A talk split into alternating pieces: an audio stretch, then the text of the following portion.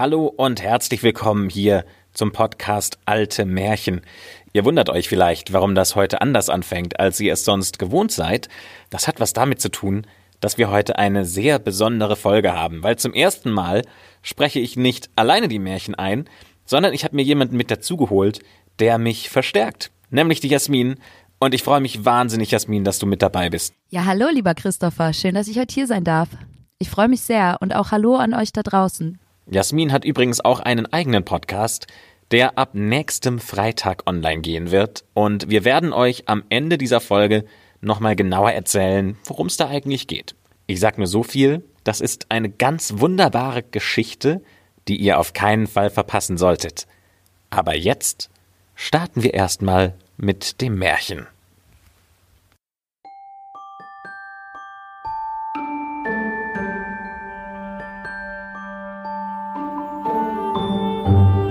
Die Gebrüder Grimm. Der Teufel mit den drei goldenen Haaren. Es war einmal eine arme Frau, die gebar ein Söhnlein. Und weil dieses Söhnlein eine Glückshaut umhatte, als es zur Welt kam, es werde, sobald es 14 Jahre alt wird, die Tochter des Königs zur Frau haben. Und es trug sich zu, dass der König darauf bald ins Dorf kam, und niemand wusste, dass das der König war. Und als er die Leute fragte, was es so Neues gäbe, so antworteten sie Es ist in diesen Tagen ein Kind mit einer Glückshaut geboren, und was auch immer es unternimmt, das schlägt ihm zum Glück aus. Es ist ihm auch vorausgesagt, in seinem vierzehnten Jahr soll er die Tochter des Königs zur Frau haben. Der König, der ein böses Herz hatte und sich über die Weissagung ärgerte, ging zu den Eltern, tat ganz freundlich und sagte Ihr armen Leute, überlasst mir euer Kind, ich will es versorgen. Anfangs weigerten sie sich. Da aber der fremde Mann viel Geld dafür bot, und sie dachten, es ist ein Glückskind, es muss doch zu seinem Besten ausschlagen. So willigten sie endlich ein und gaben ihm das Kind. Der König legte es in eine Schachtel und ritt damit weiter, bis er zu einem tiefen Wasser kam. Da warf er die Schachtel hinein und dachte, von diesem unerwarteten Freier habe ich meine Tochter befreit. Die Schachtel ging aber nicht unter, sondern sie schwamm wie ein Schiffchen, und so drang auch kein Tröpfchen Wasser hinein. So schwamm sie zwei Meilen weiter von des Königs Hauptstadt, wo eine Mühle war, und an dessen Wehr sie hängen blieb. Ein Mahlbursche der glücklicherweise da stand und sie bemerkte, zog sie mit einem Haken heran und meinte, große Schätze zu finden. Aber als er sie aufmachte, da lag nur ein schöner Knabe drin, der ganz frisch und munter war. Er brachte ihn zu den Müllersleuten. Und weil diese keine Kinder hatten, befreuten sie sich und sprachen Gott hat es uns beschert. Sie pflegten das Kind sehr gut, und er wuchs in allen Tugenden heran. Und es trug sich zu, dass der König einmal bei einem Gewitter in die Mühle trat, und die Müllersleute fragte, ob dieser große Junge ihr Sohn wäre. Nein, es ist ein Findling. Er ist vor vierzehn Jahren in einer Schachtel ans Wehr geschwommen und der Mahlbursche hat ihn aus dem Wasser gezogen. Da merkte der König, dass es niemand anderes war als das Glückskind, das er ins Wasser geworfen hatte. Und er sprach Ihr guten Leute, könnte der Junge nicht heute einen Brief an die Frau Königin bringen? Ich will ihm zwei Goldstücke zum Lohn geben. Wie der König gebietet, antworteten die Leute und wiesen den Jungen an, sich bereit zu halten. Da schrieb der König einen Brief an die Königin, und in diesem Brief stand Sobald der Knabe mit diesem Schreiben angelangt ist, so soll er getötet und begraben werden. Und das alles soll geschehen sein, bevor ich zurückkomme. Der Knabe machte sich mit diesem Brief auf den Weg, aber er verirrte sich und kam abends in einen großen Wald. In der Dunkelheit sah er ein kleines Licht. Er ging darauf zu und gelangte zu einem Häuschen. Als er hereintrat, saß eine alte Frau beim Feuer ganz allein. Sie erschrak, als sie den Knaben erblickte und sprach Wo kommst du her? Und wo willst du hin? Ich komme von der Mühle, antwortete er. Und ich will zur Frau Königin, der ich einen Brief bringen soll. Aber weil ich mich im Walde so verirrt habe, so will ich hier gerne übernachten. Du armer Junge, du bist in ein Räuberhaus geraten, und wenn die heimkommen, so bringen sie dich um. Mag kommen, wer will, sagte der Junge. Ich fürchte mich nicht. Ich bin aber so müde, dass ich nicht weiter kann. Streckte sich auf eine Bank und schlief ein. Bald danach kamen die Räuber und fragten zornig, was da für ein fremder Junge läge. Ach, es ist ein unschuldiges Kind. Es hat sich im Walde verirrt und ich habe ihn aus Barmherzigkeit aufgenommen. Er soll einen Brief an die Frau Königin bringen. Die Räuber öffneten den Brief und lasen ihn. Und es stand darin, dass der Junge sogleich, wie er ankäme, ums Leben gebracht werden soll. Da empfanden die hartherzigen Räuber Mitleid. Und der Anführer zerriss den Brief und schrieb einen andern. Und es stand darin, so wie der Knabe ankäme, so sollte er sogleich mit der Königstochter vermählt werden. Und daraufhin ließen sie ihn ruhig bis zum nächsten Morgen auf der Bank liegen. Und als er aufgewacht war, da gaben sie ihm den Brief und zeigten ihm den richtigen Weg. Als die Königin aber den Brief empfangen und gelesen hatte, da tat sie genau das, was darin stand, und befahl, ein prächtiges Hochzeitsfest anzustellen. Und die Königstochter, die wurde mit dem Glückskind vermählt. Und da der Jüngling schön und freundlich war, so lebte sie vergnügt und zufrieden mit ihm. Nach einiger Zeit aber kam der König wieder in sein Schloss und sah, dass die Weissagung erfüllt und das Glückskind mit seiner Tochter vermählt war. Wie ist das zugegangen? sprach er. Ich habe in meinem Brief einen ganz anderen Befehl erteilt. Da reichte ihm die Königin den Brief und sagte, er möge selbst sehen, was darin stände. Der König las den Brief und merkte wohl, dass er mit einem andern vertauscht wurde. Er fragte den Jüngling, wie es mit dem anvertrauten Brief zugegangen wäre und warum er dafür einen andern gebracht hätte. Ich weiß von nichts, antwortete er. Er muss mir in der Nacht vertauscht worden sein, als ich im Wald geschlafen habe. Voller Zorn sprach der König. So leicht soll es dir nicht werden. Wer meine Tochter haben will, der muss mir aus der Hölle drei goldene Haare von dem Haupt des Teufels holen. Bringst du mir, was ich verlange, dann sollst du meine Tochter behalten. Damit hoffte der König, ihn für immer loszuwerden. Aber das Glückskind antwortete Die goldenen Haare will ich dir holen, ich fürchte mich vor dem Teufel nicht und nahm daraufhin Abschied und begann seine Wanderschaft.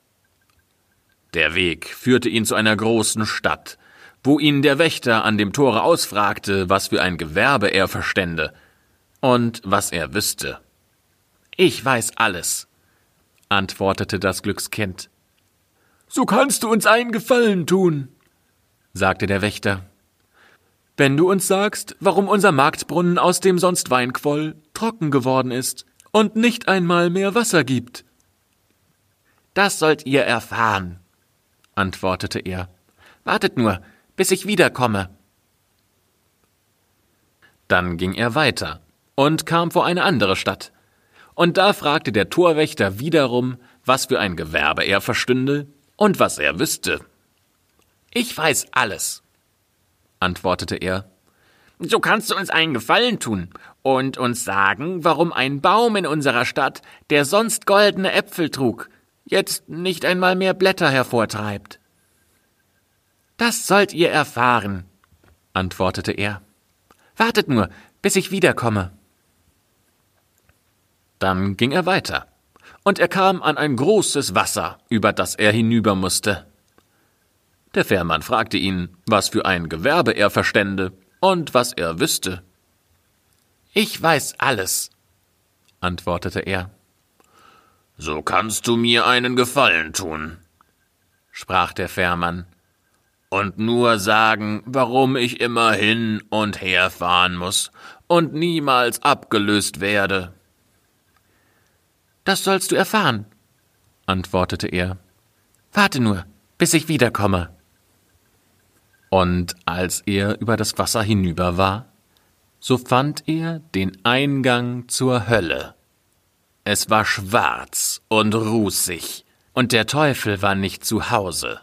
Aber seine Großmutter saß da in einem breiten Sorgenstuhl. Was willst du? sprach sie zu ihm, aber sie sah gar nicht böse aus. Ich will drei goldene Haare vom Kopf des Teufels, antwortete er, sonst kann ich meine Frau nicht behalten. Das ist viel verlangt. Wenn der Teufel heimkommt und findet dich, so geht dir's an den Kragen. Aber du tust mir leid. Ich will sehen, ob ich dir helfen kann. Sie verwandelte ihn in eine Ameise und sprach Kriech in meine Rockfalten, da bist du sicher. Ja, antwortete er, das ist schon gut. Aber drei Dinge möchte ich gerne noch wissen. Warum ein Brunnen, aus dem sonst Wein quoll, trocken geworden ist. Und der gibt jetzt nicht einmal mehr Wasser. Warum ein Baum, der sonst goldene Äpfel trug, nicht einmal mehr Laub treibt. Und warum ein Fährmann immer herüber und hinüberfahren muss und nie abgelöst wird. Das sind schwere Fragen. Aber halte dich nur still und ruhig und hab acht, was der Teufel spricht, wenn ich ihm die drei goldenen Haare ausziehe. Als der Abend einbrach, kam der Teufel nach Hause. Und kaum war er eingetreten, so merkte er, dass die Luft nicht rein war. Ich rieche, ich rieche Menschenfleisch, sagte er. Es ist hier nicht richtig. Dann schaute er in alle Ecken und suchte, aber er konnte nichts finden. Und die Großmutter schimpfte mit ihm. Eben ist erst gekehrt und alles in Ordnung gebracht, nun wirfst du mir's wieder untereinander. Immer hast du Menschenfleisch in der Nase. Setz dich hin und iss dein Abendbrot. Und als er gegessen und getrunken hatte, da war er milde, legte der Großmutter seinen Kopf in den Schoß und sagte, sie solle ihn ein wenig streicheln. Und es dauerte nicht lange, da schlummerte er und schnarchte. Da fasste die Alte ein goldenes Haar, riß es aus und legte es neben sich. Au! schrie der Teufel. Was hast du vor? Ich habe einen schweren Traum gehabt. Da hab ich dir in die Haare gefasst. Was hast du denn geträumt? Ich hab geträumt, ein Marktbrunnen, aus dem sonst Wein quoll, sei versiegt, und es habe nicht einmal Wasser daraus quellen wollen. Was ist wohl schuld daran? Wenn Sie's wüssten. antwortete der Teufel. Es sitzt eine Kröte unter einem Stein im Brunnen. Und wenn sie die töten, so wird der Wein schon wieder fließen. Die Großmutter streichelte ihn wieder, bis er einschlief und schnarchte. Da riss sie ihm das zweite Haar aus, Hey, was machst du? schrie der Teufel zornig. Nimm's nicht übel. Ich hab es im Traum getan. Was hast du jetzt wieder geträumt? fragte er. Ich habe geträumt, in einem Königreiche ständ ein Obstbaum, der hätte sonst goldene Äpfel getragen und wollte jetzt nicht einmal Laub treiben. Was war wohl die Ursache davon? Hä, wenn die's wüssten, antwortete der Teufel. An der Wurzel nagt eine Maus. Und wenn sie die töten, so wird es schon wieder goldene Äpfel an dem Baum geben. Nagt sie aber noch länger, so verdorrt der Baum gänzlich. Also lass mich mit deinen Träumen in Ruhe. Und wenn du mich noch einmal im Schlaf störst, so kriegst du eine Ohrfeige. Die Großmutter sprach ihm gut zu und streichelte ihn wieder, bis er eingeschlafen war und schnarchte. Da fasste sie das dritte goldene Haar und riss es ihm aus. Der Teufel fuhr in die Höhe, schrie und wollte übel mit ihr umgehen. Aber sie besänftigte ihn nochmal und sprach Wer kann schon etwas für böse Träume? Was hast du denn jetzt wieder geträumt? fragte er und war doch neugierig. Ich habe von einem Fährmann geträumt, der sich beklagte, dass er immer hin und her fahren musste und nicht abgelöst würde.